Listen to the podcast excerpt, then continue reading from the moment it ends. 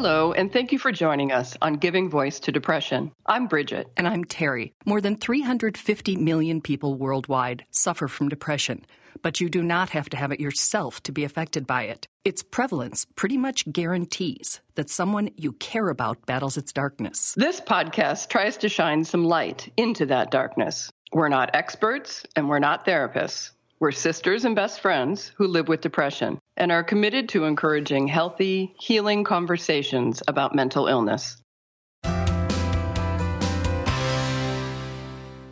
This season's episodes are made possible by a generous grant from the Charles E. Kubly Foundation. We are solely responsible for podcast content. Hello, Bridget. Hi, Terry. Last week, we listed the first half of our guest, Sam Dylan Finch's 10 ways to reach out when you're struggling with your mental health. To briefly recap, Sam is a mental health writer who recently lost a close friend to suicide. He had a hard time understanding why his friend hadn't called him for help when he himself is a suicide attempt survivor. Then, in his own grief and darkness following that death, Sam realized he wasn't reaching out either. And that while the standard advice to tell someone seems simple, it's actually vague at best. In Sam's words, I hesitated to tell anyone I was struggling, largely because I didn't know how. I didn't know what to ask for. And without knowing, it felt too complicated and too futile to ask. So he wrote a fantastic list, mm-hmm. giving us the language to use when we're in distress or crisis and don't want to be alone. Mm-hmm. Please share this episode. We really believe that this could save lives. Post it on social media, send it to friends and families, because this information we don't hear very often. And just having it at our fingertips in a crisis could make a world of difference. Absolutely. What can we do to help people stay alive? Um, what kind of tools can we give people that don't rely on waiting for a psychiatrist appointment that could take three or more months or waiting for a therapy appointment that's coming at the end of the week or any number of barriers that exist because the system as it is situated doesn't always have immediate support in the ways that people actually live their lives actually need that support. Um, so any tools that we can offer people to help them figure out how to navigate these situations. The tools Sam is providing are specific, suggested language, phrases that could get us the help we need and save us the stress of trying to come up with the wording when we're in a dark and unresourced place. We pick up with number six, which is I'm having a hard time taking care of myself. I need extra support right now around, and then name a specific task. Can you help? I know that one of my big triggers when I'm going through some kind of episode is that if my apartment is a mess, everything feels about 10 times worse. Um, and I think it's really valuable too because to be honest, I don't think every single loved one in my life is necessarily equipped to help me when I'm in some kind of like difficult space. But I'm pretty sure most of my loved ones can come over and like, I don't know, help me hook up my cable box or help me do like the little things that could improve my quality of life. Mm-hmm.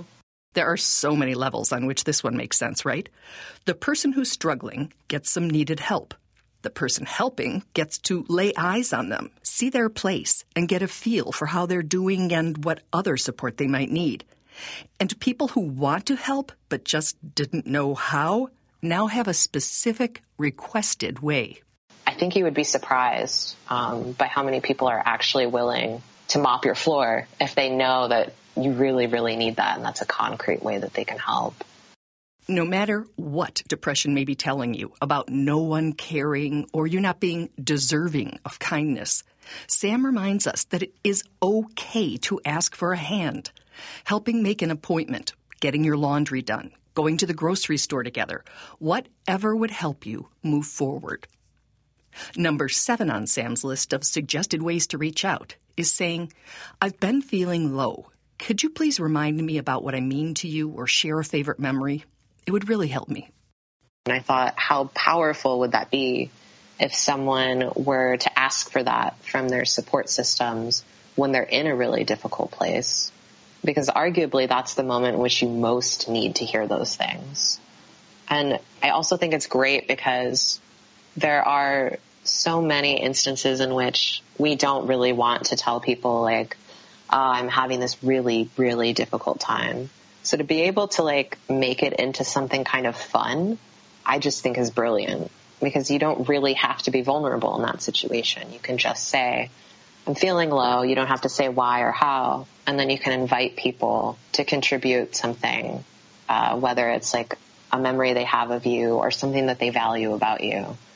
And I think that any time that you can kind of protect your heart and get something really, really nourishing in a difficult place is a really great approach. And that outreach may feel smaller or safer than some of the others on the list. And again, it would counter depression's messaging that you don't matter to anyone. It could prompt a mini version of your own It's a Wonderful Life. I really like the idea of reminiscing as a form of healing because I think those blinders can come up so quickly. And so to be able to reach out to someone and reminisce and remember the life that exists outside of that uh, kind of enclosed space that mental health crises can kind of put you in. I think that's really valuable. That can be over coffee, that can be over FaceTime, that can just be like an email that you send. Number eight is near the other end of the spectrum. This one's designed to sound an alarm. Sam says this is the one to use when your survival instinct is letting you know you're too close to the edge for comfort. Say, I'm struggling right now and I'm afraid I'm reaching my limit. Can you give me a call? And then say exactly when, whether that's right now or tonight, whatever you need. So this one was really difficult to put on the list um, because I realized from experience and also thinking about my friend that what happens when you're suicidal and you you realize that you're at the end of your rope. How do you tell people that? how do I introduce something that's really scary in a way that doesn't catch someone off guard, but also really honors that this is an urgent situation. And so trying to figure out what those words would look like, someone can adapt this to whatever language is natural for them. Number nine on the list acknowledges that not everyone has a very close support network.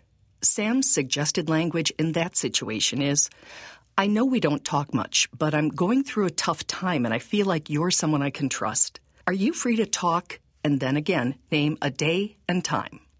We think that the only people that we can talk to are these really established relationships of people that, you know, you've already had these lengthy investments in, but that's not always available to you. And I like the idea that if there is someone that's kind of on your radar as someone that you've thought about being close to, I don't actually think it's ever too late to reach out to someone and just see what kind of support they might be willing to offer.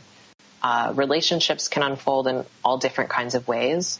And sometimes it's very true that a crisis or a difficult time can bring people together. And I don't think that's necessarily a bad thing. It can be really helpful to cultivate those relationships. Sam acknowledges that in it, you might not feel you have much to offer to a newer relationship. But you can't let that stop you from reaching out if and when you need to. Because I know people who will go through depression that lasts years and years and years. So when are they supposed to develop a support system? If you wait until you're like what you think of as like the ideal state to be enough for someone, um, you're going to be waiting a really long time because, you know, there's always some extra step to go in recovery or growth. I think believing that you're worthy of friendship right now and reaching out to those people that you already have a sense that you could get along and really asserting for yourself that you're worthy of those connections, however you happen to be that day, is really, really important. And Sam's final and most critical suggestion is for when subtlety is neither appropriate nor safe. In the same way, we're taught to be direct in asking someone if they're suicidal. If you're that someone, it's time for straight talk. Say, I'm suicidal. I need help right now. At least for myself, when I've been suicidal, sometimes I've been really reluctant to say anything, and I forget that sometimes an emergency is just an emergency. And that at a certain point, if it's a life and death situation, it warrants action.